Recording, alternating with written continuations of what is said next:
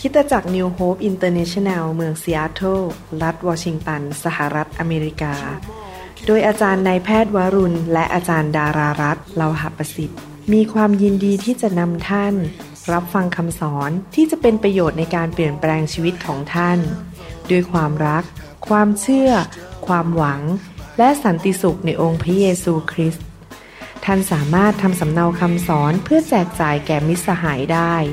หากมิได้เพื่อประโยชน์เชิงการค้า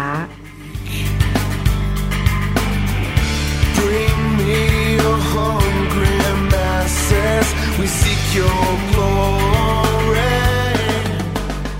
ผมรู้สึกตื่นเต้นและดีใจมากที่มีโอกาสมาแบ่งปันพระวจนะ ให้พี่น้องฟัง ผมเชื่อว่าพี่น้องอยากจะเห็นพระพรที่มาจากสวรรค์ และ เมื่อพี่น้องอธิษฐานพระเจ้าจะทรงตอบมาจากสวรรค์ ผมเชื่อว่าพี่น้องอยากเป็นอิสระจากสิ่งที่มารบกวนเรามาทำลายชีวิตของเรา วันนี้ผมจะให้กุญแจหนึ่งที่สำคัญมาก ในการที่เราจะได้รับคำตอบจากสวรรค์ และชีวิตของเรานั้นจะไม่ถูกรบกวนโดยผีร้ายวิญญาณชั่วนะครับ อยากจะเริ่มโดยการอ่านเรื่องของผู้ชายคนหนึ่งในพระคัมภีร์ ประวัติของผู้ชายคนนี้นะครับเป็นเรื่องซึ่งประทับใจผมมากเรื่องหนึ่งในพระคัมภีร์ที่จริงมีหลายคนในพระคัมภีร์ที่ผมประทับใจนอกจากพระเยซู เช่น เรื่องของอาจารย์เปาโลเรื่องของกษัตริย์ดาวิดและมีผู้ชายคนหนึ่งซึ่งประทับใจผมมากก็คือโยเซฟในหนังสือปฐมกาลบทที่ 45ข้อ15 พระคัมภีร์บอกว่าโยเซฟจึงจูบพี่ชายทั้งหมด และร้องไห้ หลังจากนั้น พี่น้องก็พูดคุยกับโยเซฟ อยากจะเล่าเรื่องให้ฟังนิดหนึ่งโยเซฟเนี่ยเป็นชาวอิสราเอลและเป็นลูกที่โปรดปรานของคุณพ่อคือยาโคบเพื่อพี่ชายก็อิจฉาหมั่นไส้ ก็เลยเอาโยเซฟเนี่ยไปทิ้งลงไปในหลุมเพื่อจะฆ่าเขา แต่ขอบคุณพระเจ้า พระเจ้าเห็นว่าหัวใจของโยเซฟเนี่ยถูกต้อง พระเจ้าก็เลยจัดแจงให้มีคาราวานหรือมีกลุ่มคนหนึ่งที่เดินทางผ่านมาตรงนั้นพอดิบพอดี นึกดูสิครับ ถ้ากลุ่มคาราวานนี้ไม่เดินทางมานะครับ โยเซฟถูกฆ่าแน่เลย แต่โยเซฟไม่ตายเพราะพระเจ้าวางแผนที่จะช่วยผู้ชายคนนี้ ซึ่งรักพระเจ้าเป็นผู้ชอบธรรม ผมอยากหนุนใจพี่น้องนะครับว่า ถ้าท่านเป็นผู้ชอบธรรมและรักพระเจ้า พระเจ้าจะจัดแจงสิ่งต่างๆ รอบตัวท่าน ให้ท่าน ไปอยู่สถานที่ที่ถูกต้อง เวลาที่ถูกต้อง พบคนที่ถูกต้อง พระเจ้าต้องการให้โยเซฟไปที่ประเทศอียิปต์เพื่อจะได้ไปเป็นนายกรัฐมนตรีที่นั่นรองจากกษัตริย์ที่เป็นฟาโรห์โยเซฟก็เลยถูกขายไปเป็นทาสในประเทศอียิปต์โยเซฟต้องพบความปวดร้าวในชีวิต พบความผิดหวัง ปวดหัวใจ ความทรมานอยู่ 13 ปี ในการเป็นทั้งทาสและเป็นนักโทษ เพราะว่าถูกภรรยาของเจ้านายที่ชื่อโปติฟา นั้นโกหก ใส่ร้ายและเขาเลยต้องไปเข้าคุก ผมเชื่อว่ามันไม่ง่ายนะครับที่จะต้องพบความทุกข์ยาก 13 ปี ถ้าพี่น้องพบแค่3วันมันดีก็บ่นแล้วว่าพระเจ้านี่ 13 ปี และในที่สุดพระเจ้าก็ทรงอวยพรโยเซฟให้ได้รับการแต่งตั้งเป็นนายกรัฐมนตรี หรือเป็นอันดับที่สอง ของประเทศที่มีพลานุภาพมากที่สุดในยุคนั้นคือประเทศอียิปต์มาใหญ่มากนะครับ เป็นนายกรัฐมนตรีในประเทศอียิปต์พอเขาสวมชุดเป็นนายกเสร็จ ไม่นาน พวกพี่ชายบางคนก็เดินทางมาหาเขาที่อียิปต์และไม่รู้ว่าเขาเป็นนายกรัฐมนตรี ถ้าเป็นท่านบางคนพอเจอหน้าพี่ชาย ท่านคงบอกว่า อ้าวถึงเวลาแล้วต้องแก้แค้นเพราะว่าไอ้พวกพี่ชายเหล่านี้ โยนฉันลงไปในหลุม ยังขายฉันมาเป็นทาสถึงเวลาแล้วจะต้องยิงกลับ โจมตีกลับ แก้แค้นกลับ แต่ว่าทำไมพระเจ้าถึงได้ยกโยเซฟขึ้นมาเป็นนายกรัฐมนตรี เพราะโยเซฟได้ผ่านการทดสอบเรื่องการให้อภัย เรื่องการที่จะแสดงความเมตตากรุณาต่อคนอื่น ที่ทำร้ายต่อเขา เขาผ่านการทดสอบ พระเจ้าวางใจเขามากพอ ที่จะให้เขามีสิทธิอำนาจในประเทศที่ใหญ่ที่สุดในยุคนั้น เพราะพระเจ้าไว้ใจเขาได้ว่า ผู้ชายคนนี้พอมีสิทธิอำนาจ จะไม่ใช้สิทธิอำนาจของเขาไปทำร้ายคนอื่นที่มาทำร้ายเขา เขาจะปฏิบัติต่อคนด้วยความชอบธรรม และด้วยสิ่งที่ถูกต้อง ผมอยากหนุนใจพี่น้องให้ดำเนินชีวิตแบบนั้นก็คือว่าเป็นคนที่ชอบทำ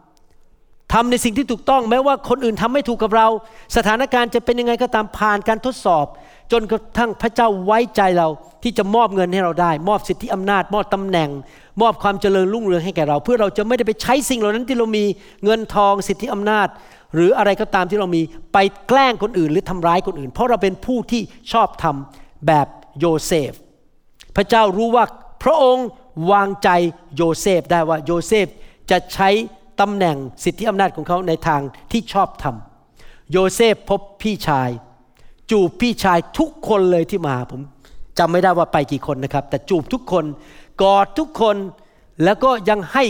แผ่นดินโกเชนเป็นที่อยู่ แล้วก็เลี้ยงดูพวกพี่ชายและครอบครัวของพวกเขาตลอดชีวิต โยเซฟเป็นคนที่ให้อภัย มีความชอบธรรม และมีความเมตตากรุณาต่อคนอื่น ดูซิพระคัมภีร์สัญญาว่าอย่างไร ถ้าเราเป็นคนที่ดำเนินชีวิตที่เมตตาและให้อภัยคนอื่นแบบโจเซฟ หนังสือสุภาษิตบทที่3ข้อ3ถึงข้อ4บอกว่า อย่าให้ความจงรักภักดี และความซื่อสัตย์ในภาษาไทยแปลว่าซื่อสัตย์ในภาษาอังกฤษบอกว่า และความเมตตากรุณา ทิ้งเจ้า ทอดทิ้งเจ้า จงพันมันไว้รอบคอของเจ้า จงเขียนมันไว้บนแผ่นจารึกแห่งหัวใจของเจ้า ดังนั้น เจ้าจงหาความพอใจ ภาษาไทยแปลไม่ถูก ที่จริงบอกว่า เจ้าจะพบความโปรดปรานที่และชื่อเสียงที่ดี เกียรติยศที่มาจากสายพระเนตรของพระเจ้าและมาจากมนุษย์ นั่นคือคำแปลที่ถูกต้องนะครับ คือเมื่อเราดำเนินชีวิตที่จงรักภักดีเมตตาคนอื่นแบบโยเซฟ พระเจ้าบอกพระเจ้าจะประทานความโปรดปรานให้ทำให้โยเซฟถึงได้เป็นนายกรัฐมนตรี และก็ประทานความชื่อเสียงที่ดีให้แก่เขา อยากหนุนใจพี่น้องคริสเตียนว่าให้เราดำเนินชีวิตที่เต็มไปด้วยความรัก ความเมตตาและความจงรักภักดีหนังสือสุภาษิตบทที่ 21ข้อ21 ก็พูดในทำนองเดียวกันบอกว่า คนที่คิดตามความชอบธรรมและความกรุณา จะพบชีวิต ความชอบธรรมและเกียรติยศ พี่น้องอยากมีชีวิตไหมครับ หรืออยากตายเร็ว อยากมีสุขภาพแข็งแรงไหม อยากมีอายุยืนยาวไหม อยากที่จะพบความชอบธรรมของพระเจ้าไหม อยากมีเกียรติยศไหม เราต้องดำเนินชีวิตแบบไหนครับ ชอบธรรมและแสดงความเมตตากรุณาต่อคนอื่น เมื่อเรามีความชอบธรรมและมีความกรุณาแบบโยเซฟ เราก็จะให้โอกาสคนอื่นที่เขาทำผิดพลาดต่อเรา ซ้ำแล้วซ้ำอีก ครั้งที่หนึ่งครั้งที่สองเราให้อภัยเขาไปเรื่อยๆ เราจะไม่ตัดสินบอกว่าคนคนนั้นชีวิตเขาจะพังทลายไปตลอดชีวิตเพราะความผิดของเขาครั้งเดียว เราจะให้โอกาสเขาเราจะที่ฐานเผื่อเขา เราจะหนุนใจเขา ผมไม่ได้บอกว่าพี่น้องจะต้องไปเป็นเพื่อนสนิทกับคนที่มาทำร้ายเราและเราให้อภัย เราไม่จำเป็นจะต้องไปเปิดบ้านให้เขาเข้ามาในบ้านเรา ผมไม่ได้พูดอย่างนั้น แต่เราแสดงความรักความเมตตาและให้อภัยคนที่ทำร้ายเรา แล้วเราก็ทิ้งอดีตไปซะที่เขาทำผิดต่อเรา เราทิ้งอดีตไปลืมมันไปซะออกจากอดีตแล้วมุ่งไปข้างหน้าเข้าสู่ดินแดนพันธสัญญาที่พระเจ้าจะประทานให้แก่เราทำไมล่ะครับ เราควรจะดำเนินชีวิตที่ชอบธรรมทำไมล่ะครับ เราควรจะดำเนินชีวิตที่สำแดงความเมตตาและให้อภัยคนอื่น เพราะว่าเราเป็นลูกของพระเจ้า ผู้ชอบธรรมและผู้มีความเมตตา มีครั้งหนึ่งโมเสสอธิษฐานต่อพระเจ้าบอกขอพระสิริหรือการทรงสิริของพระเจ้ามาปรากฏเขาอยากเห็นพระเจ้าด้วยตาของเขา อยากเห็นการทรงสิริของพระเจ้าด้วยตาของเขา ว่าพระเจ้ามาปรากฏจะเป็นอย่างไรในหนังสืออพยพบทที่ 33ข้อ18 19 โมเสสจึงกราบทูลว่าขอทรงสำแดงพระสิริก็คือการทรงสถิตของพระองค์แก่ข้าพระองค์เถิด พระองค์จึงตัดตอบว่าพระเจ้าตัดตอบโมเสสว่าไงครับ เรา ให้คุณความดีทั้งสิ้นของเราประจักษ์แจ้งต่อหน้าเจ้า คือเมื่อพระเจ้ามาปรากฏ ความแสนดีของพระเจ้าก็มาที่นั่น และเราจะประกาศนามของยาเวต่อหน้าเจ้า เราประสงค์จะโปรดปรานผู้ใดก็จะโปรดปรานผู้นั้น และเราประสงค์จะเมตตาผู้ใด เราก็จะเมตตาผู้นั้น สังเกตไหมพระเจ้าเราเป็นพระเจ้าที่แสนดี เป็นพระเจ้าที่แสดงความโปรดปราน และเป็นพระเจ้าที่เมตตาคนอื่น หลายครั้งในชีวิต เราได้รับความโปรดปรานและเมตตาจากพระเจ้า โดยที่เราไม่สมควรจะได้รับเลยแม้แต่นิดเดียว แต่พระเจ้าเป็นพระเจ้าที่อยากแสดงความเมตตาต่อเรา พระเจ้าเป็นพระเจ้าที่เต็มไปด้วยความกรุณาและความเมตตาอพยพบทที่ 34ข้อ6บอกว่า แล้วพระยาเวเสด็จผ่านไปข้างหน้าท่าน คือข้างหน้าโมเสส ตรัสว่าพระยาเวพระยาเวเป็นพระเจ้าผู้ เต็มเปี่ยมด้วยพระกรุณาและพระคุณ พระองค์กริ้วช้าทรงบริบูรณ์ด้วยความรักมั่นคงและความสัตย์จริง พระเจ้าของเราเป็นพระเจ้าที่เต็มไปด้วยความเมตตากรุณา พระองค์โกรธช้า และพระองค์ให้อภัยอยู่เสมอ เราควรจะเป็นเหมือนพระเจ้าไหมครับ เราอยากเห็นลูกๆของเราพบพระเจ้าไหม เราอยากเห็นพี่น้องคนไทยของเรารู้ว่าพระเจ้าของเราเป็นอย่างไร เราก็ต้องดำเนินชีวิตแบบพระเจ้า เพราะเขาไม่เห็นพระเจ้าในสวรรค์ แต่เขาเห็นเรา เขารู้ว่าเราเป็นคริสเตียนเมื่อเราเป็นคริสเตียนเป็นตัวแทนของพระเจ้า เราก็ดำเนินชีวิตที่แสดงความรักที่ไม่เคยสูญสิ้น แสดงความเมตตา ความกรุณาให้แก่คนอื่น ก็คือให้อภัยคนอื่นที่เขาอ่อนแอ แล้วเขาทำผิดพลาดในชีวิต หนังสือสดุดีบทที่ 86 ข้อ 15 บอกว่าข้าแต่องค์เจ้านาย แต่พระองค์ทรงเป็นพระเจ้าแห่งพระกรุณาและพระคุณ กริ้วช้าและอุดมด้วยความรักมั่นคงและความซื่อสัตย์พระคัมภีร์พูดซ้ำแล้วซ้ำอีกบอกว่าพระเจ้ากริ้วช้า ซื่อสัตย์ทรงพระกรุณาและเต็มไปด้วยพระคุณ ใครอยากได้พระคุณจากพระเจ้าบ้างถ้าท่านอยากได้พระคุณจากพระเจ้า ท่านต้องแสดงพระคุณต่อคนอื่นด้วย จริงไหมครับ เราอยากได้สิ่งใดเราต้องหวานสิ่งนั้น ถ้าเราอยากได้ความเมตตาจากพระเจ้า แล้วก็หวานความเมตตาออกไป สดุดีบทที่ 116ข้อ5บอกว่า องค์พระผู้เป็นเจ้าทรงพระคุณและความชอบธรรมของพระเจ้าของเราเปี่ยมด้วยความเอ็นดูสงสาร พระเจ้าของเราเป็นพระเจ้าที่มีพระคุณ มีความกรุณา มีความเมตตาและเอ็นดูสงสาร เราต้องเดินแบบพระเจ้าก็คือเราเมตตาคนอื่น ให้อภัยคนอื่น เขาทำผิดต่อเรา เราให้โอกาสเขาอีกครั้งหนึ่งเราให้โอกาสเขาอีกเรา อวยพรเราแสดงพระคุณต่อเขา นั่นคือในหนังสือพระคัมภีร์เก่า บอกว่าพระเจ้าเป็นพระเจ้าที่เมตตากรุณา เต็มเปี่ยมด้วยความรักที่ไม่เคยสูญสิ้น แล้วมาดูยุคพระเยซูสิครับ พระเยซูพูดเป็นยังไงว่า พระองค์สอนเราว่าเราควรที่จะสำแดงความรักต่อคนอื่น หรือความเมตตาต่อคนอื่นได้ยังไงในหนังสือแมทธิวบทที่6ข้อ12 บอกว่า และขอทรงยกบาปผิดของพวกข้าพระองค์ เหมือนพวกข้าพระองค์ยกโทษบรรดาคนที่ทำผิดต่อข้าพระองค์ เราแสดงความเมตตาแสดงพระคุณต่อคนอื่นได้โดยการยกโทษให้แก่เขา ที่จริงแล้วในหนังสือพระคัมภีร์อังกฤษ ในเวอร์ชันหนึ่งบอกว่า ขอพระองค์ยกหนี้ให้ลูก อย่างที่พระองค์ยกหนี้ให้แก่คนอื่น ในหนังสือแมทธิวบทที่6ข้อ 12ทำไมใช้คำว่าหนี้ล่ะครับ you forgive us our debt ยกหนี้ เพราะอะไรรู้ไหมครับ ถ้าเวลามีคนมาทำผิดต่อเรานะครับ เรารู้สึกเขาเป็นหนี้เรา เขาต้องใช้คืนเรา อาจจะเขาไปพบความยากลำบากเหมือนที่เขาทำกับเรา หรือเขาเขายืมเงินเราไปแล้วไม่ใช้เขาต้องใช้หนี้กลับมา เขาต้องใช้หนี้เป็นหนี้เมื่อคนทำผิดต่อเราเขาเป็นหนี้เรา เราจะขอทวงหนี้กลับ แต่พี่น้องไม่ใช่แค่คนอื่นทำผิดต่อเรา เราก็ทำผิดต่อพระเจ้าด้วยดังนั้นถ้าเราอยากให้พระเจ้ายกหนี้ให้เรา เราก็ต้องยกหนี้ให้แก่คนอื่น เราก็ต้องไม่เอาเรื่องคนอื่น ยกโทษให้แก่เขาแมทธิวบทที่6ข้อ14ถึง15 บอกว่า เพราะถ้าท่านอภัยให้ผู้ที่ทำผิดต่อท่าน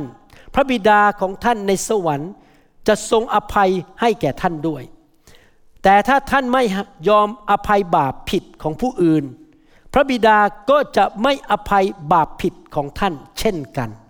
โอ้โหซีเรียสมากเลย ใครอยากให้พระเจ้าให้อภัยเรา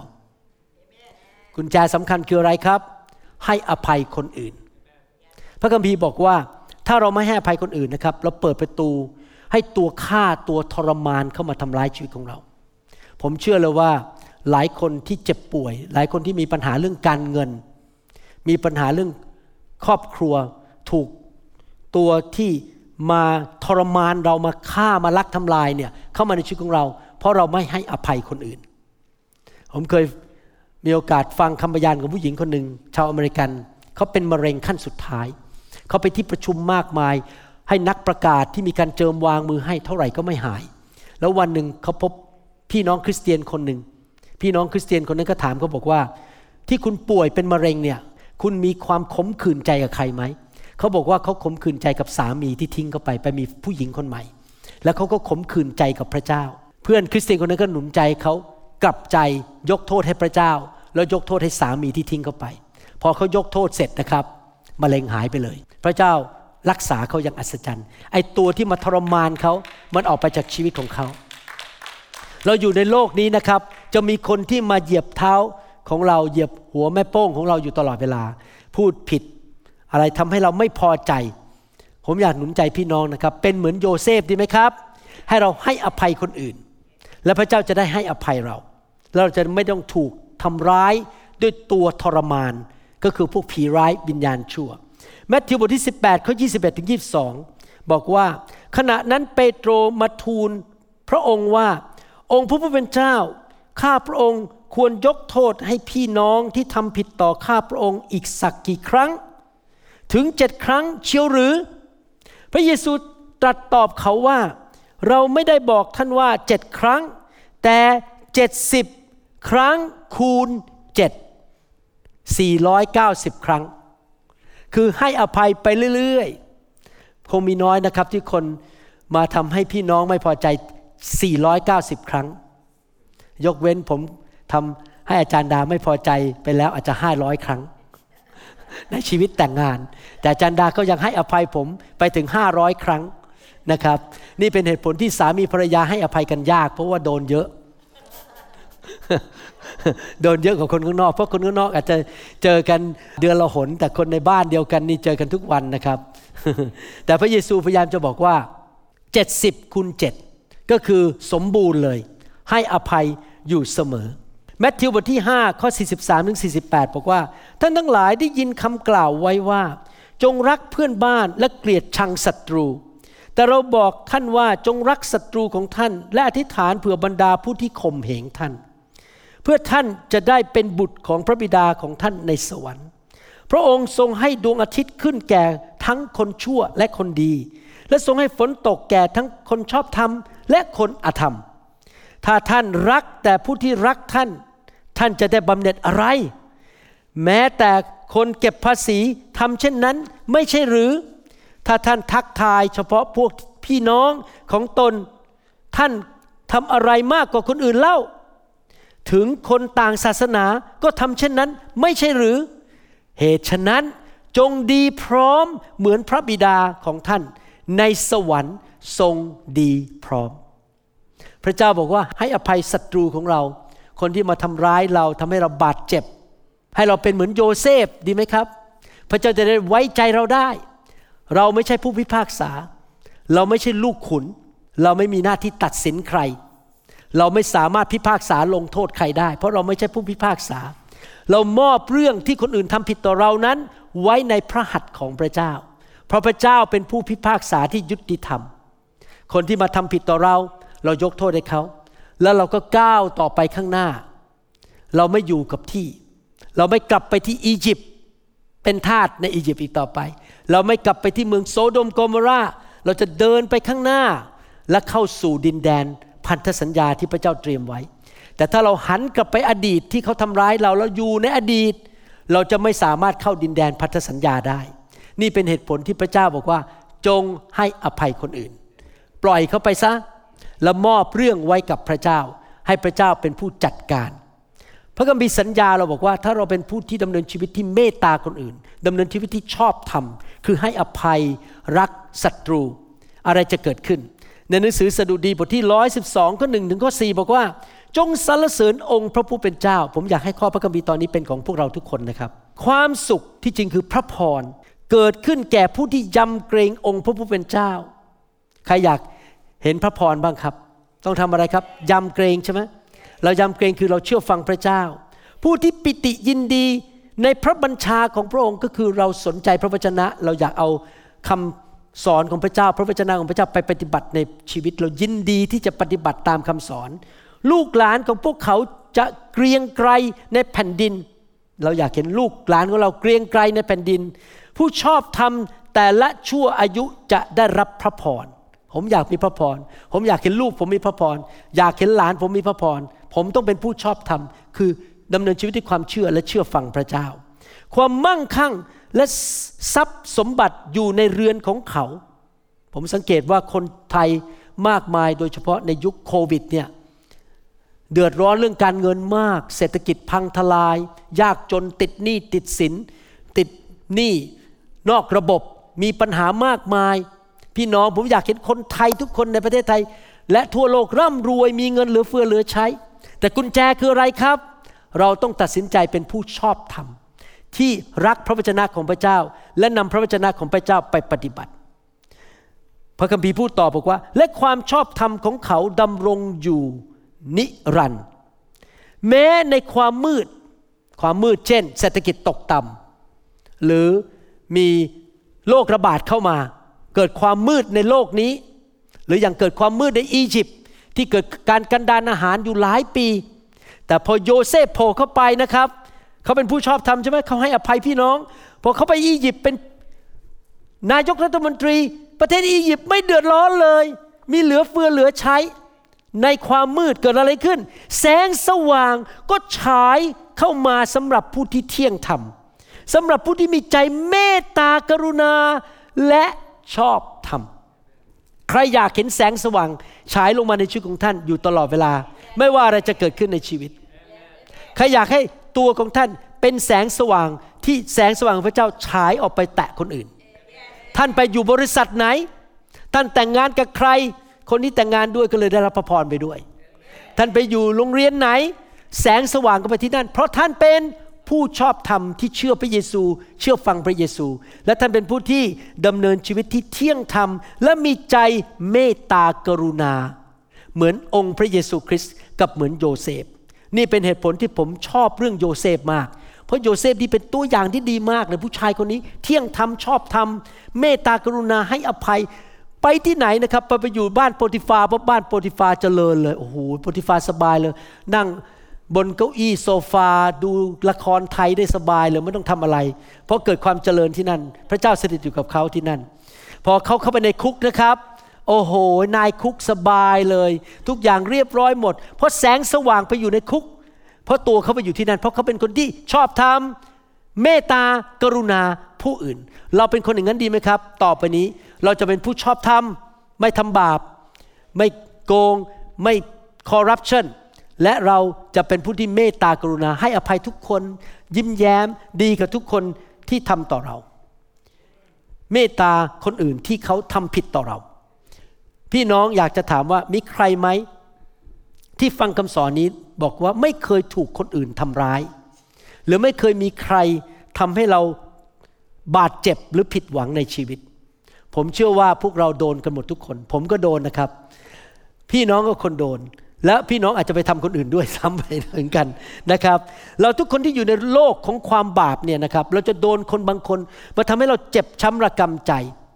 และโดยธรรมชาติของมนุษย์เนี่ย พอเราถูกทำให้ใครเจ็บ บาดเจ็บหรือว่าผิดหวังปั๊บปฏิกิริยาที่เกิดขึ้นในใจของเราในความเป็นมนุษย์ก็คือเราจะโกรธ มันจะรู้สึกเดือดขึ้นมาที่หน้า ผมเคยเป็นนะครับ มีผู้ชายคนหนึ่งในซีแอตเทิลเนี่ย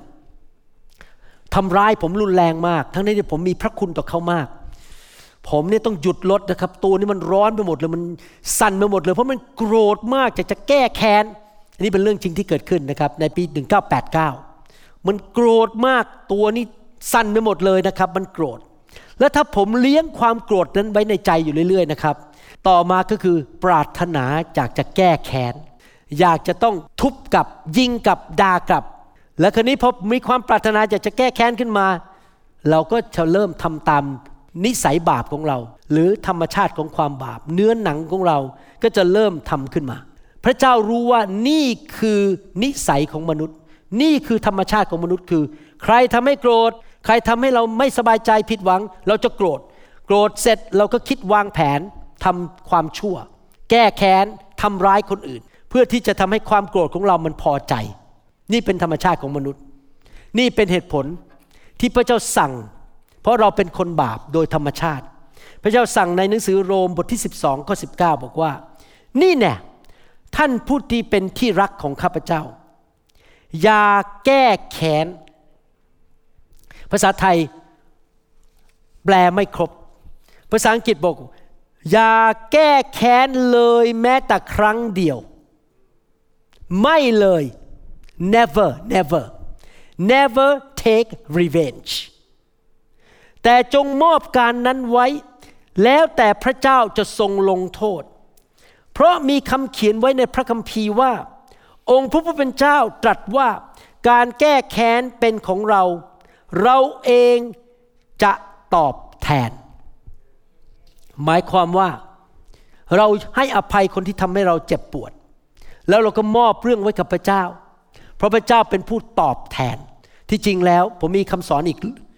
เรื่องหนึ่งนะครับ แต่ไม่มีเวลามาพูดวันนี้ เขียนไว้แล้ว เป็นคำสอนสั้น ๆว่า พระเจ้าของเราเป็นพระเจ้าที่ตอบแทน หมายความว่ายังไงครับ ถ้ามีคนมาทำร้ายเราทำให้เราสูญเสียบางอย่าง สูญเสียเงิน สูญเสียคนรัก หรือสูญเสียสมาชิกอะไรก็ตาม พระเจ้าเป็นพระเจ้าที่ตอบแทน พระเจ้าจะคืนให้เรา เราไม่ต้องไปเอาคืนจากคนคนนั้นนะครับ พระเจ้าคืนให้เรา ตอนที่โยบกลับใจพระเจ้าคืนให้โยบสองเท่า ได้ปศุสัตว์มาสองเท่า มีลูกหลานออกมาอีก แล้วพระคัมภีร์บอกว่าลูกสาวของเขาสวยมากด้วย แบบดังมากในประเทศเลยเพราะว่าพระเจ้าจ่ายคืนไม่ได้จ่ายคืนของช่วยๆนะครับ ให้ลูกชายลูกสาวที่สวยงาม พระเจ้าจ่ายคืนให้โยบสองเท่า พระเจ้าเป็นพระเจ้าแห่งการจ่ายคืน แต่ไม่ใช่จ่ายคืนให้เราเท่านั้นที่เราเป็นผู้ชอบธรรม ไม่แก้แค้น ไม่โกรธ ไม่เอาเรื่องคน แต่พระเจ้าจะจ่ายคืนให้คนที่ทำร้ายเราด้วย ก็คือพระเจ้าจะลงโทษเขา เดี๋ยวเราจะเรียนต่อว่า พระเจ้าลงโทษ ผู้ที่ทำร้ายเราอย่างไรทำไมหน้าที่ของผู้ที่ต้องแก้แค้นต้องเป็นของพระเจ้าไม่ใช่ของเรา เดี๋ยวผมจะอธิบายให้ฟังสั้น ๆนะครับ หนังสือเฉลยธรรมบัญญัติบทที่ 32 ข้อ 35ถึง36 บอกว่า การแก้แค้นเป็นหน้าที่ของเราเอง เราก็คือพระบิดาพระบุตรพระวิญญาณบริสุทธิ์ เราจะคืนสนองก็คือจ่ายคืน เมื่อถึงเวลา เท้าของพวกเขาจะลื่นถลายจะล้มลง วันแห่งหายนะของพวกเขาใกล้เข้ามาแล้ว พระเจ้าจะลงโทษ พระเจ้าจะเอาการจ่ายคืนกับคนที่ทำไม่ดี คนที่ทำบาป และความย่อยยับจะถาโถมเข้าใส่พวกเขา องค์พระผู้เป็นเจ้าจะทรงพิพากษาประชากรของพระองค์ และทรงสงสารเอ็นดูผู้รับใช้พระองค์ ใครอยากให้พระเจ้าสงสารเอ็นดูบ้าง รับใช้พระเจ้านะครับ และดำเนินชีวิตที่ชอบธรรมเชื่อฟังพระเจ้า แสดงความเมตตาต่อคนอื่น และพระเจ้าแสดงความเมตตาต่อเรา พระเจ้าจะทรงสงสารเอ็นดูผู้รับใช้ของพระองค์ เมื่อพระองค์ทอดพระเนตรเห็นพละกำลังของพวกเขาเสื่อมลง และไม่มีใครหลงเหลืออยู่ ไม่ว่าทาสหรือไทย เป็นอย่างนั้นจริง ๆนะครับ บางทีมีคนแกล้งผมทำให้สมาชิกออกจากโบสถ์ไปจำนวนหนึ่ง ผมก็ไม่เอาเรื่องผมยกโทษบาปให้เขายกโทษไม่เป็นไรเราเคลื่อนต่อไป เราเสียเพื่อนไปต้องหลายคนออกจากโบสถ์เดี๋ยวพระเจ้าส่งเข้ามาสองเท่า มีสมาชิกใหม่เข้ามาสองเท่านะครับ บางทีมีคนมาเอาเปรียบผมเรื่องการเงินนะครับ พอผมก็ยกโทษไม่เอาไม่เอาไม่เอาเรื่อง พระเจ้าก็จ่ายคืนให้ผมสองเท่า ก็จ่ายเงินคืนให้ผมโดยทางอื่น พระเจ้าของเราเป็นพระเจ้าแห่งการจ่ายคืน แต่เราไม่เอาโทษคนที่ทำร้ายเรา พี่น้องเมื่อฟังพระคำเฉลยธรรมบัญญัติบทที่ 32 ข้อ 35 ถึง 36 พี่น้องคงคิดในใจ แหมมันมีคนมาทำร้ายฉันน่ะ ฉันก็โกรธ เดี๋ยวเดี๋ยวพระเจ้าฟังก่อนนะ มันดูเหมือนไม่ยุติธรรมนะ ที่ทำไมฉันเป็นคนแก้แค้นไม่ได้ เพราะเขาทำผิดต่อฉันเขาไม่ได้ทำผิดต่อคนอื่น ฉันเนี่ยควรจะแก้แค้นไม่ใช่พระองค์ ไม่ใช่เหรอแต่พระเจ้าบอกว่าการแก้แค้นเป็นของพระองค์ แต่เราก็เถียงบอกว่า แต่ฉันน่ะมีสิทธิที่จะทำทุกอย่างขอจ่ายคืนมาให้หมด เพราะเขาทำร้ายฉัน ฉันจะต้องเอาจ่ายคืนมา เขาจะต้องพบความหายนะ พระเจ้าส่งไฟลงมาเผาเขาเลย จากสวรรค์ ตายเร็วๆก็ดี เป็นมะเร็งตายไปเลย คิดแช่งไปอีก ด่าเขาอีกใช่ไหมครับ เพราะเราโกรธเขา แต่พระเจ้าบอก ไม่ใช่หน้าที่ของเจ้าที่จะแก้แค้น พระเจ้าสามารถแก้แค้นได้ดีกว่าเรา เดี๋ยวเราจะเรียนต่อว่าทำไมพระเจ้าเป็นผู้ที่ลงโทษ ตัดสินและแก้แค้นได้ดีกว่าพวกเรานะครับ เราจะเรียนกัน ก่อนอื่นเราจะมาดูก่อนว่าในภาษาฮีบรูคำว่าการแก้แค้นเป็นหน้าที่ของเราในหนังสือเฉลยธรรมบัญญัติบทที่ 32 ข้อ 35 ถึง 36 แปลว่าอะไร คำว่าแก้แค้นในภาษาฮีบรูแปลว่าอย่างนี้ คือการลงโทษ สมมติว่าคนไปทำผิดกฎหมาย เอาเข้าคุกเป็นการลงโทษสองหมายถึงการเอาความหายนะมาสู่ผู้ที่ทำผิด คือว่ามีใครบางคนตัดสินและเอาความสูญเสีย ความหายนะเข้ามาสู่ผู้ที่ทำผิด หรือมีการต้องจ่ายคืน มากกว่าที่ทำให้คนอื่นเสียหาย เช่น สมมติว่าพี่น้องถูกคนโกงเงินไปหนึ่งแสนพอจับได้เขาต้องมาจ่ายคืนให้เราสามแสนจำได้ไหม เมื่อซักเคียสกลับใจจากความบาปเขาคืนเงินให้คนที่เขาโกงมาสี่เท่า เขาจ่ายเงินคืน นั่นคือการที่ต้องจ่ายคืน ต้องจ่ายคืนมากกว่าที่สูญเสีย เพราะว่าความสูญเสียที่เกิดขึ้นกับเราที่เขามาแกล้งเรานั้น มันไม่จำเป็นที่ต้องเกิดขึ้น เราไม่ได้ไปทำผิดอะไรเขา แต่เขามาแกล้งเราเอาไปจากเราคำว่าการแก้แค้นในภาษาฮีบรู หมายความว่าพระเจ้ามีสิทธิอำนาจ และมีความยุติธรรมที่จะเอาผิดคนที่ทำผิดได้ และพระเจ้าจะเป็นผู้เอาการจ่ายคืนมาเอง ในที่สุดตามหลักพระคัมภีร์ฟังดีๆนะครับ เมื่อเช้าผมเทศเป็นภาษาอังกฤษ มีเด็กผู้ชายคนหนึ่งอายุประมาณ 18 เขาบอกผมผมพูดคำนี้นะครับเขาสะดุ้งเลย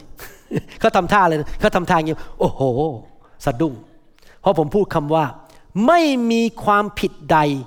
หรือความบาปใด ที่จะไม่ต้องถูกชดใช้ เพราะพระเจ้าของเราเป็นพระเจ้าที่ยุติธรรม ในความยุติธรรม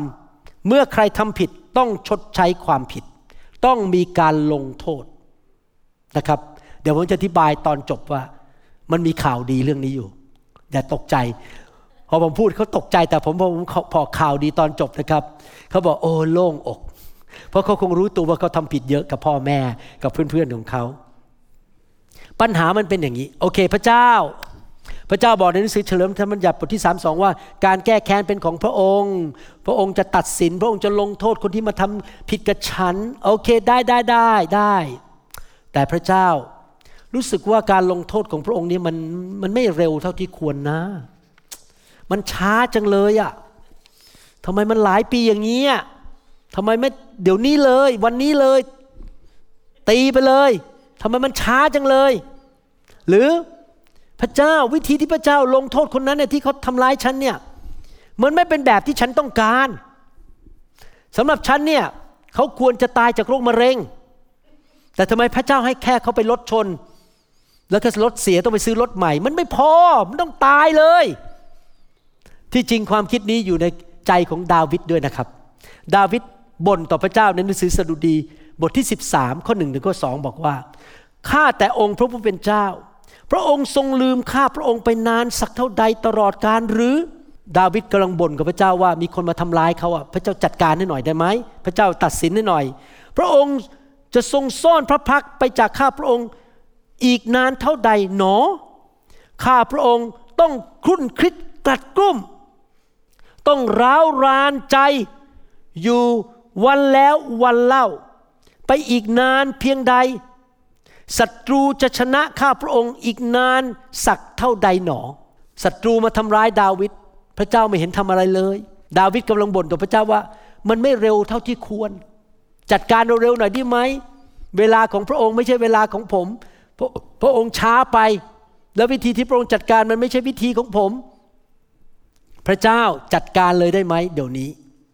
ท่านเคยมีความรู้สึกอย่างนั้นไหมครับ ว่าพระเจ้าช้าเกินไป และวิธีของพระเจ้าไม่ใช่วิธีของฉัน นี่เป็นความจริงนะครับ เวลาของพระเจ้าไม่ใช่เวลาของเรา และวิธีของพระเจ้าไม่ใช่วิธีของเรา ดังนั้นอยากหนุนใจพี่น้องว่า ปล่อยเรื่องไปกับพระเจ้า และไม่ต้องคิดถึงมันอีก และเดินไปข้างหน้า ลืมอดีตไปซะ ออกจากอดีตที่คนเขาทาผิดต่อเรา ยกเรื่องให้พระเจ้าร้อยเปอร์เซนต์ก่อนที่ผมจะอธิบายหนังสือเฉลยธรรมบัญญัติบทที่ 32 ต่อไป อยากจะอธิบายบริบท ในหนังสือเฉลยธรรมบัญญัติบทที่ 32 ที่บอกว่าการแก้แค้นเป็นของเรานั้นหมายความว่าอย่างไร ที่จริงแล้วที่โมเสสพูดในหนังสือเฉลยธรรมบัญญัติบทที่ 32 เนี่ยโมเสสกำลังพูดกับลูกของพระเจ้าคือชาวอิสราเอลที่รู้จักพระเจ้าที่เห็นการอัศจรรย์พระเจ้าแยกทะเลแดง ที่พระเจ้าส่งมานามาจากสวรรค์ ส่งนกคุ้มมาเลี้ยงดูเขา เอาน้ำออกมาจากหิน เขาเห็นการอัศจรรย์แล้วอัศจรรย์เล่า เขารู้ว่าพระเจ้ามีจริง แต่ว่าชาวอิสราเอลจำนวนหนึ่งที่อยู่ในชุมชนของโมเสสนั้น เริ่มกบฏต่อพระเจ้า เริ่มบ่นต่อว่าพระเจ้า เริ่มทิ้งพระเจ้าไปสร้างรูปเคารพ แล้วโมเสสก็บอกว่า พระเจ้าของเราเป็นพระเจ้าที่ยุติธรรม ถ้าพวกเขาที่รู้จักพระเจ้าทิ้งพระเจ้า ในที่สุดพระเจ้าจะลงโทษพวกเขา การแก้แค้นเป็นของพระเจ้า พูดง่ายๆว่าโมเสสและชาวอิสราเอลที่ยังซื่อสัตย์ต่อพระเจ้า ไม่ต้องจัดการกับชาวอิสราเอลเหล่านั้นที่ทิ้งพระเจ้า เดี๋ยวพระเจ้าจัดการเองความหมาย มาถึงจุดนี้ผมอยากจะหนุนใจ ว่าในภาคปฏิบัติในชีวิตของเราปัจจุบันเป็นอย่างไร เป็นอย่างนี้ ถ้าใครมาทำร้ายเรา มาแกล้งเราแย่งแฟนเรา เอาสามีของเราไป พูดจาไม่ดีทำให้เราตกงานทำให้เจ้านายของเราไม่พอใจเรา มันเป็นธรรมชาติของมนุษย์ที่จะบอกว่าพระเจ้าโอเค การแก้แค้นเป็นของพระองค์พระองค์จัดการเลยนะโอเค จัดการเลยกับคนคนนั้น แต่พอมาถึงตัวเราเองที่เราทำผิด เราทำผิดต่อคนอื่น เราไปพูดจาไม่ดีกับคนอื่น เราทำให้เขาเสียหาย พระเจ้าเมตตาหนูด้วย พระเจ้าอย่าจัดการหนูเลยนะ ขอความเมตตาด้วย แต่ถ้าจัดการคนอื่น จัดการไปเลย ไม่ต้องรอ แต่สำหรับหนูพระเจ้าใจเย็นๆหน่อยนะ พระเจ้าอย่าจัดการหนูนะขอโทษ เมตตาหนูหน่อย ไหน อาจารย์หมอเทศไม่ใช่เหรออ่านพระคัมภีร์บอกพระเจ้าเป็นพระเจ้าแห่งความเมตตากรุณา พระเจ้าแสดงความเมตตากรุณาต่อหนูหน่อย แต่สำหรับคนนั้นพระเจ้าจัดการเลย นี่เป็นเหตุผลที่พระเจ้าบอกว่า การแก้แค้นเป็นของเรา ไม่ใช่ของเราคือของพระเจ้า ไม่ใช่ของมนุษย์ ผมจะบอกเหตุผลสามประการว่าทำไมการแก้แค้นควรเป็นของพระเจ้า แล้วผมจะจบในไม่ช้า ประการที่หนึ่งเหตุผลทำไมเราไม่ควรจะเป็นผู้แก้แค้นทำไมเราต้องยกโทษให้คนที่ทำร้ายเราทำไมเราต้องปล่อยเขาไป และ เคลื่อนไปข้างหน้าและลืมอดีตไปซะแล้วก็อย่าไปคิดถึงมันอีกต่อไป เพราะหนึ่งนะครับ การแก้แค้นที่มาจากมนุษย์นั้น มันมาจากพื้นฐานของความโกรธ และเมื่อมีความโกรธ เราก็อยากจะทำร้ายเขาให้เขาเสียหาย พังทลายและบาดเจ็บ การแก้แค้นของมนุษย์นั้น มาจากพื้นฐานของความโกรธ และความบาป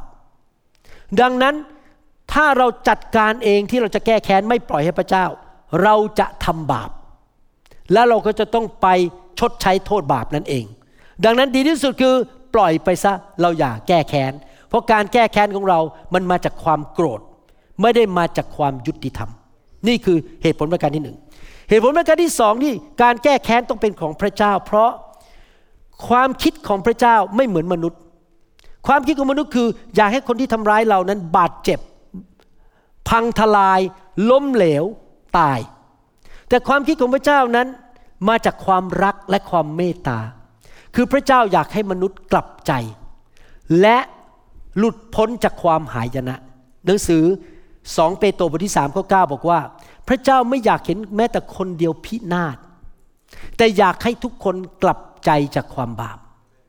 ที่จริงแล้ว ถ้าพี่น้องรู้จักชีวิตผมนะครับ ตั้งแต่ผมเป็นเด็กๆ ผมเนี่ยควรจะพินาศเพราะผมทำบาปเยอะมาก ผมเสียเพื่อนไปทั้งชั้นเลย ที่โรงเรียนอัศมชัญตอนจบชั้นมศห้ามัธยมปลาย ผมเสียเพื่อนหมดเลย เพราะผมเป็นคนที่เย่อหยิ่งมากขี้อวดขี้คุยเห็นแก่ตัวงกก็งก ผมอะควรจะได้รับการลงโทษจากพระเจ้า แต่เนื่องจากว่า ระเจ้าต้องการกู้ผลออกมาจากความหายนะ พระเจ้าก็เลยส่งคนมาเล่าเรื่องพระเยซูให้ผมฟัง แล้วพระเจ้าก็เลยยกโทษให้ผม ผมเลยไม่พบความหายนะ การแก้แค้นของพระเจ้าไม่เหมือนของมนุษย์ ของมนุษย์คืออยากให้เขาพังทลาย แต่สำหรับพระเจ้าคืออยากให้คนที่ทำผิด กลับใจ ได้รับการช่วยกู้ ได้รับความรอด และไม่ต้องพังทลาย พูดง่ายๆก็คือว่าการแก้แค้นของพระเจ้านั้น มาพร้อมกับความเมตตาและความยุติธรรม การแก้แค้นของมนุษย์มาจากความโกรธและความบาป การแก้แค้นของพระเจ้ามาจากความเมตตากรุณา และปรารถนาให้เห็นความรอดและหลุดพ้นจากความหายนะ มันคนละเรื่องกัน ประการที่สามทำไมการแก้แค้นเป็นของพระเจ้า เพราะว่าการแก้แค้นของพระเจ้ามาจากพระบัลลังก์แห่งความยุติธรรม การแก้แค้นของมนุษย์มาจากบัลลังก์ แห่งความโกรธ และความไม่พอใจ ความขมขื่นใจ และอยากจะยิงกลับ เผากลับทำร้ายกลับฆ่ากลับ แต่สำหรับพระเจ้ามาจากความยุติธรรม พี่น้องอยากหนุนใจคริสเตียนทุกคน ถ้าท่านทำบาปไปเรื่อยๆ และท่านไม่ยอมกลับใจ พระเจ้าอาจจะพยายามสั่งสอนท่านเตือนท่านด้วยวิธีต่างๆ นานา เช่น ส่งหนังสือมาให้อ่าน ส่งคำเทศมาให้ฟังทาง YouTube มีพี่น้องมาเตือนเรา มีพี่น้องมาหนุนใจเราภรรยามาเตือนเรา ลูกมาเตือนเรา พระเจ้าพยายามทุกวิธีทางพระเจ้าอดกลั้นใจมากพระเจ้าทรงพิโรธช้ามาก พระองค์มีความเมตตาและอดกลั้นใจมาก แต่ว่าถ้าเราไม่กลับใจเรายังดื้อหัวแข็ง หัวชนฝาในเรื่องที่ผิด ใจแข็งกระด้าง คอแข็งไม่ยอมกลับใจนะครับ ในที่สุด เพราะความยุติธรรมของพระเจ้า เราจะต้องถูกลงโทษในโลกนี้ อาจจะพบความเจ็บป่วยหรือว่าพบความหายนะเรื่องการเงิน หรือครอบครัวพังทลาย หรือมีปัญหาในชีวิต ดังนั้นอยากหนุนใจพี่น้องว่า พระเจ้ายุติธรรม และไม่มีความบาปหรือความผิดใดเลย ที่จะไม่ถูกลงโทษ พระเจ้าอดทนนานมาก ในที่สุดความอดทนของพระเจ้าจะหยุดป๊บ ด้วยความรักของพระเจ้าพระเจ้าจะลงโทษ คนคนนั้นที่ทำผิด คนที่ทำร้ายเราถ้าเขาไม่กลับใจในที่สุดพระเจ้าจะจัดการเขาเห็นภาพไหมครับ นี่เกิดขึ้นจริง ๆนะครับ คนที่ผมบอกว่าผมยกโทษให้เมื่อปี 1989เนี่ยเขาไม่กลับใจเขาแกล้งผมไปตลอดเลยเลยเขาเป็นคนไทยในเสียเทเขาแกล้งผมแกล้งผมเขาพูดจาไม่ดีด่าผมนินทาผม ในที่สุดนะครับเขาเป็นฝีในตับแตกออกมา กือบตายต้องไปเข้า ICU พระเจ้าลงโทษเขาจริง ๆ การแก้แค้นเป็นของพระเจ้าจริง ๆ เพราะเขาไม่กลับใจ พระเจ้ายุติธรรม ดังนั้นความผิดทุกเรื่องเนื่องจากความยุติธรรม ความบาปทุกเรื่องต้องถูกตัดสินและมีการลงโทษนนี้คำถามก็คือว่า ถ้าพระเจ้าเป็นผู้แก้แค้นหรือพระเจ้าเป็นผู้ลงโทษเนี่ยพระเจ้าทำอย่างไร มันเป็นอย่างนี้นะครับ ถ้าท่านกลับใจ ความผิดของท่านก็ยังต้องถูกลงโทษอยู่ดี เพราะพระเจ้ายุติธรรม ฟังดีๆนะครับ สมมติว่าท่านเคยโกหกทำให้คนเขาเสียหาย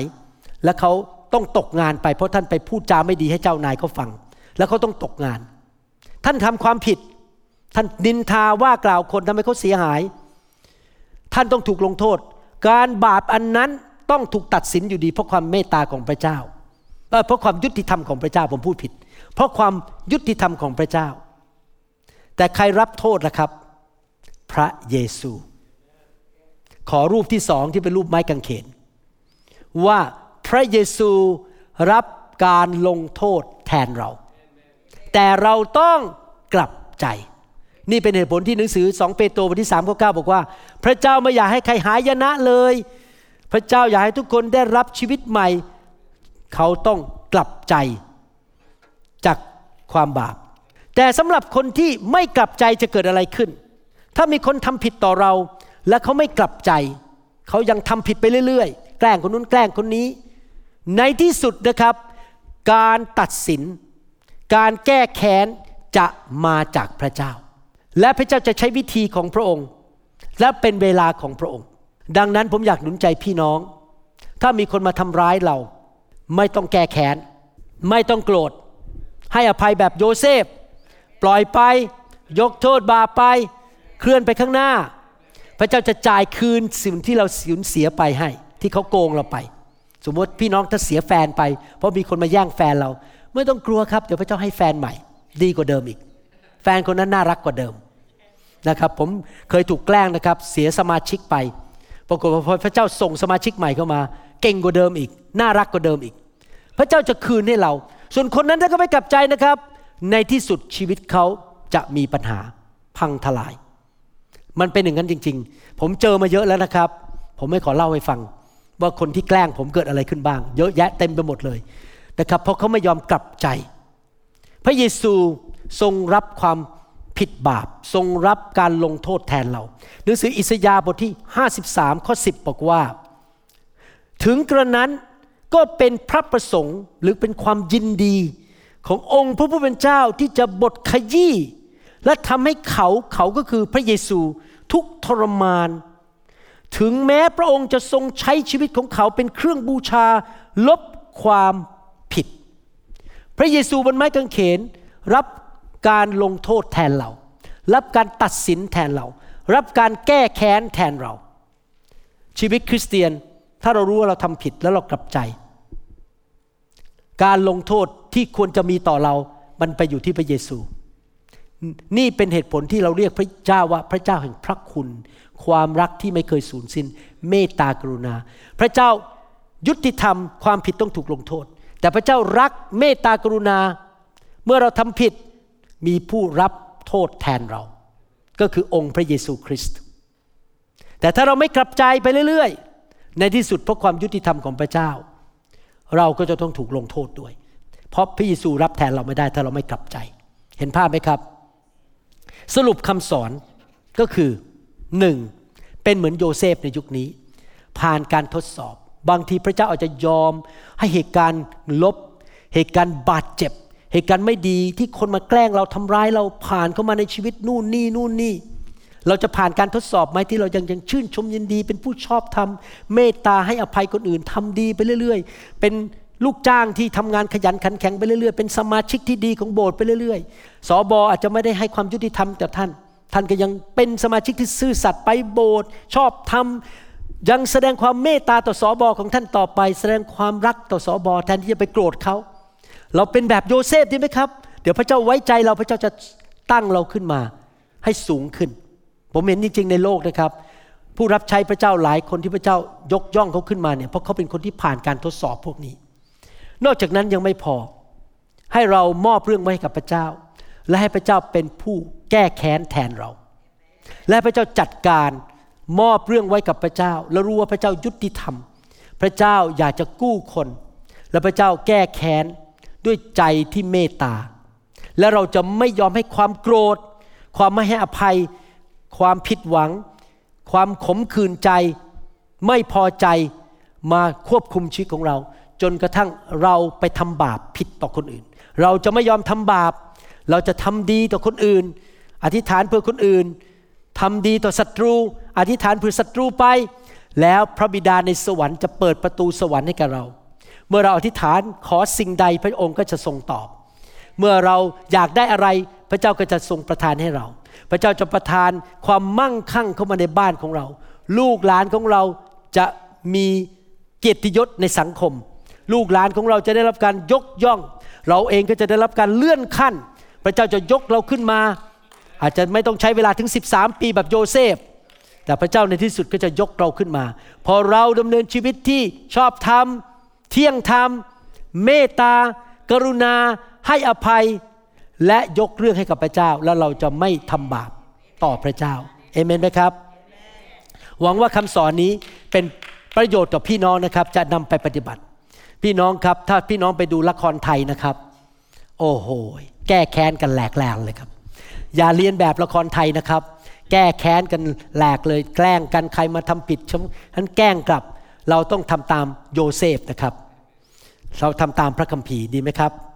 ให้เราร่วมใจกันอธิษฐานข้าแต่พระบิดาเจ้า เราขอบคุณพระองค์ที่ทรงสอนเรา ว่าเราควรจะดำเนินชีวิตแบบพระองค์ ฉายพระแสงของพระองค์ออกมา ที่เราจะเป็นผู้ที่เมตตาคนอื่น กรุณาเราเอ็นดูคนอื่น ให้อภัยคนอื่น อธิษฐานเพื่อคนอื่นทำดีต่อผู้อื่น เราจะวานแต่สิ่งดี เราจะไม่ให้ความโกรธมาควบคุมชีวิตของเรา เราจะมอบเรื่องทุกเรื่องไว้ให้กับพระเจ้า พระเจ้า ทรงเห็นทุกสิ่งทุกอย่าง พระเจ้าสามารถจ่ายคืนให้เราได้ และพระเจ้าสามารถตัดสินและแก้แค้นแทนเราได้ พระองค์รู้วิธีที่ดีที่สุด พระองค์เก่งกว่าเรา พระองค์เห็นภาพใหญ่กว่าเราเราเห็นภาพเล็กเพราะเราเป็นมนุษย์ ขอฝากทุกเรื่องไว้กับพระเจ้าข้าแต่พระบิดาเจ้าช่วยพี่น้องที่ฟังคำสอนนี้ ให้สามารถให้อภัยพ่อแม่ ญาติพี่น้อง เพื่อนฝูง หรือพี่น้องในคริสตจักรเดียวกัน หรือผู้นำที่เคยไปเหยียบ หัวแม่โป้งเขาขอพระเจ้าช่วยเขาด้วยให้เขากลับใจและยอมให้อภัย และดำเนินชีวิตต่อไปเดินเข้าสู่ดินแดนพันธสัญญา ขอบพระคุณพระองค์ในพระนามพระเยซูเจ้าเอเมนสรรเสริญพระเจ้าฮาเลลูยาถ้าพี่น้องยังไม่เคยรับเชื่อพระเยซูอยากหนุนใจพี่น้องให้กลับใจมาเชื่อพระเยซูนะครับ พี่น้องครับเราทุกคนเป็นมนุษย์เราทำผิดพลาดเราทำบาป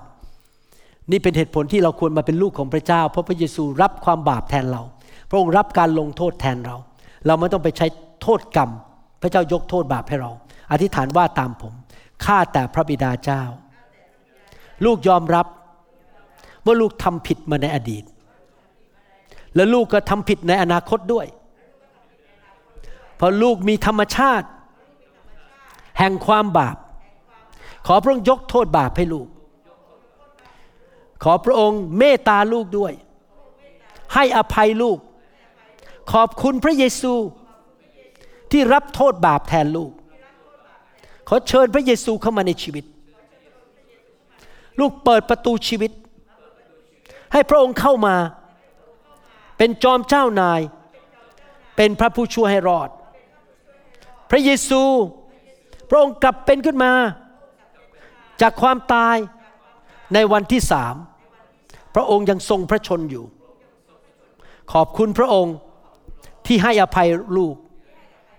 รักลูก ขอพระองค์ช่วยลูกด้วย ที่ลูกจะให้อภัยคนอื่น ขอบคุณพระองค์ ที่สอนลูกในวันนี้ ในนามพระเยซูคริสต์เอเมนสรรเสริญพระเจ้าขอบพระคุณพระเจ้าฮาเลลูยาไม่ทราบว่า พี่น้องมีท่านไหนไหมครับ ที่ยังรู้สึกให้อภัยคนยากมาก มีไหมครับโหทุกคนบริสุทธิ์หมดเลยเนี่ย ให้อภัยไม่มีใคร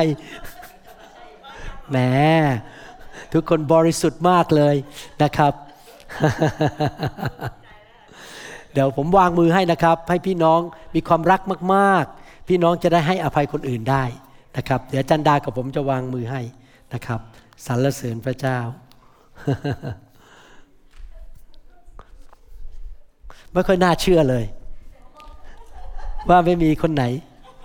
มีปัญหาเรื่องการไม่ให้อภัย Forgive me, Lord, I'm a prideful man. Living in flesh the best I can. Save. เราหวังเป็นอย่างยิ่งว่าคำสอนนี้จะเป็นพระพรต่อชีวิตส่วนตัว และงานรับใช้ของท่าน หากท่านต้องการข้อมูลเพิ่มเติมเกี่ยวกับคริดจักรของเรา หรือขอข้อมูลเกี่ยวกับคำสอนในชุดอื่น ๆ กรุณาติดต่อเราได้ที่หมายเลขโทรศัพท์ 206-275-1042 หรือ 086-688-9940 ในประเทศไทย ท่านยังสามารถรับฟังและดาวน์โหลดคำเทศนาได้เองผ่านทางพอดแคสต์ด้วย iTunes เข้าไปดูวิธีการได้ที่เว็บไซต์ www.newhope.org หรือเขียนจดหมายมายัง New Hope International Church 10808 South East 28 Street Bellevue Washington 98004 สหรัฐอเมริกา หรือท่านสามารถดาวน์โหลดแอปของ New Hope International Church ใน Android Phone หรือ iPhone ท่านอาจฟังคำสอนได้ใน www.soundcloud.com โดยพิมพ์ชื่อวรุณเลาหะประสิทธิ์